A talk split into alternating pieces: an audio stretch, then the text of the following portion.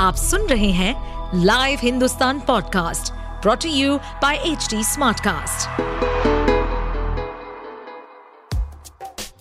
क्या आपको मालूम है कि आपके आसपास की हर टैंजिबल चीज़ का कोई फैक्ट रीजन या हिस्ट्री किसी की इनोवेशन का रिज़ल्ट है? तो चलिए हमारे लाइव हिंदुस्तान के इस पॉडकास्ट सीरीज़ इतिहास और विकास में। खोलेंगे हमारे इतिहास से जुड़े उन पन्नों को जिनकी कड़ी हमारे आज से जुड़ी है।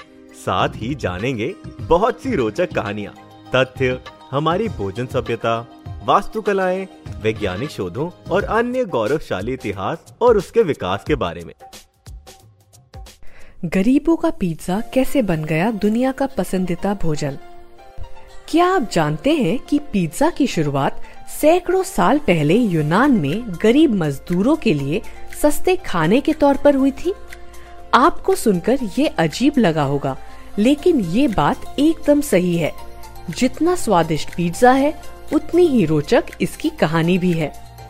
इतिहास और विकास में आज हम आपको बताएँगे पिज्जा की कहानी।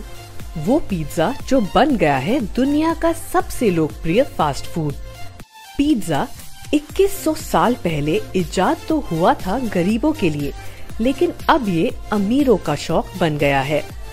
इसकी कहानी शुरू हो इससे पहले आप जान लीजिए कि हर साल पूरी दुनिया में पाँच अरब से ज़्यादा पिज्जा बेचे जाते हैं। पिज्जा केवल एक खाना नहीं है बल्कि एक पूरी इंडस्ट्री है जिसका सालाना टर्नओवर करीब 9,300 अरब रुपए है। 18वीं सदी में सबसे पहले इटली के शहर नेपल्स में पिज्जा को इजाद किया गया था। नेपल्स एक बड़ा शहर था जहाँ आसपास के कस्बों से बड़ी संख्या में गरीब मजदूर रोज़गार की तलाश में आते थे। ये मजदूर हमेशा सस्ते फ़ूड की तलाश में रहते थे। उस समय बड़ी बड़ी फ्लैट ब्रेड पर कुछ सस्ती सब्ज़ियाँ या मीट की टॉपिंग कर इन्हें छोटे छोटे पीस में बेचा जाता था। श्रमिक इसे अक्सर ब्रेकफास्ट में खाकर काम पर निकल जाते। इससे उनका लंबे समय तक पेट भरा रहता। और उन्हें खर्च भी कम करना पड़ता था। नेपल्स में बेकिंग का काम करने वाले रोफेल एस्पियोसिटो को आधुनिक पिज्जा का निर्माता माना जाता है। दुनिया में सबसे ज़्यादा खाया जाने वाला मार्गरीटा पिज्जा भी एस्पियोसिटो ने बनाया था। इसकी कहानी और भी रोचक है। अठारह सौ नवासी में किंग एम्बर्टो फ़र्स्ट और क्वीन मार्गरीटा नेपल्स के दौर पर आए। उन्हें फ्रेंच फ़ूड का बहुत शौक था। इसीलिए उन्हें ज़्यादातर समय फ्रेंच फ़ूड ही परोसा गया, जिससे वह जल्द ही बोर हो गए।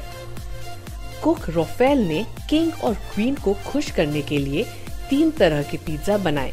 महारानी मार्गरीटा को टमाटर मोजरेला और तुलसी की टॉपिंग वाला पिज्जा सबसे ज़्यादा पसंद आया। बस उसी के बाद इसका नाम पिज्जा मार्गरीटा पड़ गया। 19वीं सदी के अंत तक इटली के पिज्जा की ये रेसिपी अमेरिका तक पहुँच गई। 1960 के दशक में अमेरिका में दो भाइयों, टॉम और जेम्स ने मिशिगन में डोमिनिक्स नाम से एक छोटी पिज्जा चेन खोली। 1965 में डोमिनिक्स का नाम बदलकर डोमिनोज हो गया। आज सेल्स के मामले में ये विश्व की नंबर वन पिज्जा चेन है, जिसके सोलह हज़ार से ज़्यादा स्टोर्स हैं। देखते देखते पिज्जा अब ग्लोबल फ़ूड बन चुका है। भारत और दुनिया में अलग अलग ब्रांड्स ने सैकड़ों पिज्जा स्टोर्स खोल दिए हैं।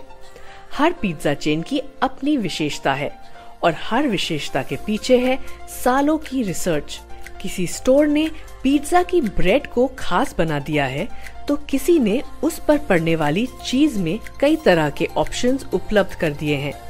भारत में हर दिन पचास हज़ार से ज़्यादा पिज्जा ऑर्डर किए और खाए जाते हैं। यानी साल में लगभग दो करोड़ से ज़्यादा पिज्जा खाए जाते हैं। इंडियन रिटेलर में फरवरी 2022 में छपी एक रिपोर्ट के अनुसार, अकेले डोमिनोज ही भारत में 1500 पिज्जा स्टोर्स ऑपरेट करता है। भारत देश में ही पिज्जा के 50 से ज़्यादा छोटे बड़े ब्रांड्स हैं और हर ब्रांड अब धीरे धीरे छोटे शहरों का रुख कर रहा है। मोजरेला, चिकन, पनीर और फ़िश के अलावा अब लोग चॉकलेट पिज्जा भी पसंद कर रहे हैं। वही लगता है कि पिज्जा और टेक्नोलॉजी का सीधा संबंध है। दुनिया भर में लोग पिज्जा को लेकर एक्सपेरिमेंट करते रहते हैं। पिज्जा भले ही सदियों पुराना है, लेकिन लेटेस्ट टेक्नोलॉजी ने क्लासिक पिज्जा को एक कदम आगे बढ़ा दिया है। वो है पिज्जा रोबोट जी हाँ रोम में पहली बार ऐसी अनोखी रोबोट मशीन बनाई गई है जो पिज्जा सर्व करने के साथ साथ लजीज पिज्जा बनाती भी है और आपके एक ऑर्डर पर रोबोट मनपसंद पिज्जा सर्व कर देती है। ऐसे और interesting facts, stories food cultural movements and technological advancement सुनने के लिए और अपना फीडबैक शेयर करने के लिए आप हमें फॉलो कर सकते हैं Twitter Facebook Instagram YouTube and LinkedIn पर। साथ ही ऐसे और पॉडकास्ट सुनने के लिए आप लॉग इन करें www.htsmartcast.com इस पॉडकास्ट पर अपडेटेड रहने के लिए हमें फॉलो करें एट एच हम सारे मेजर सोशल मीडिया प्लेटफॉर्म्स पर मौजूद हैं। और और ऐसे पॉडकास्ट सुनने के लिए log on to www.htsmartcast.com.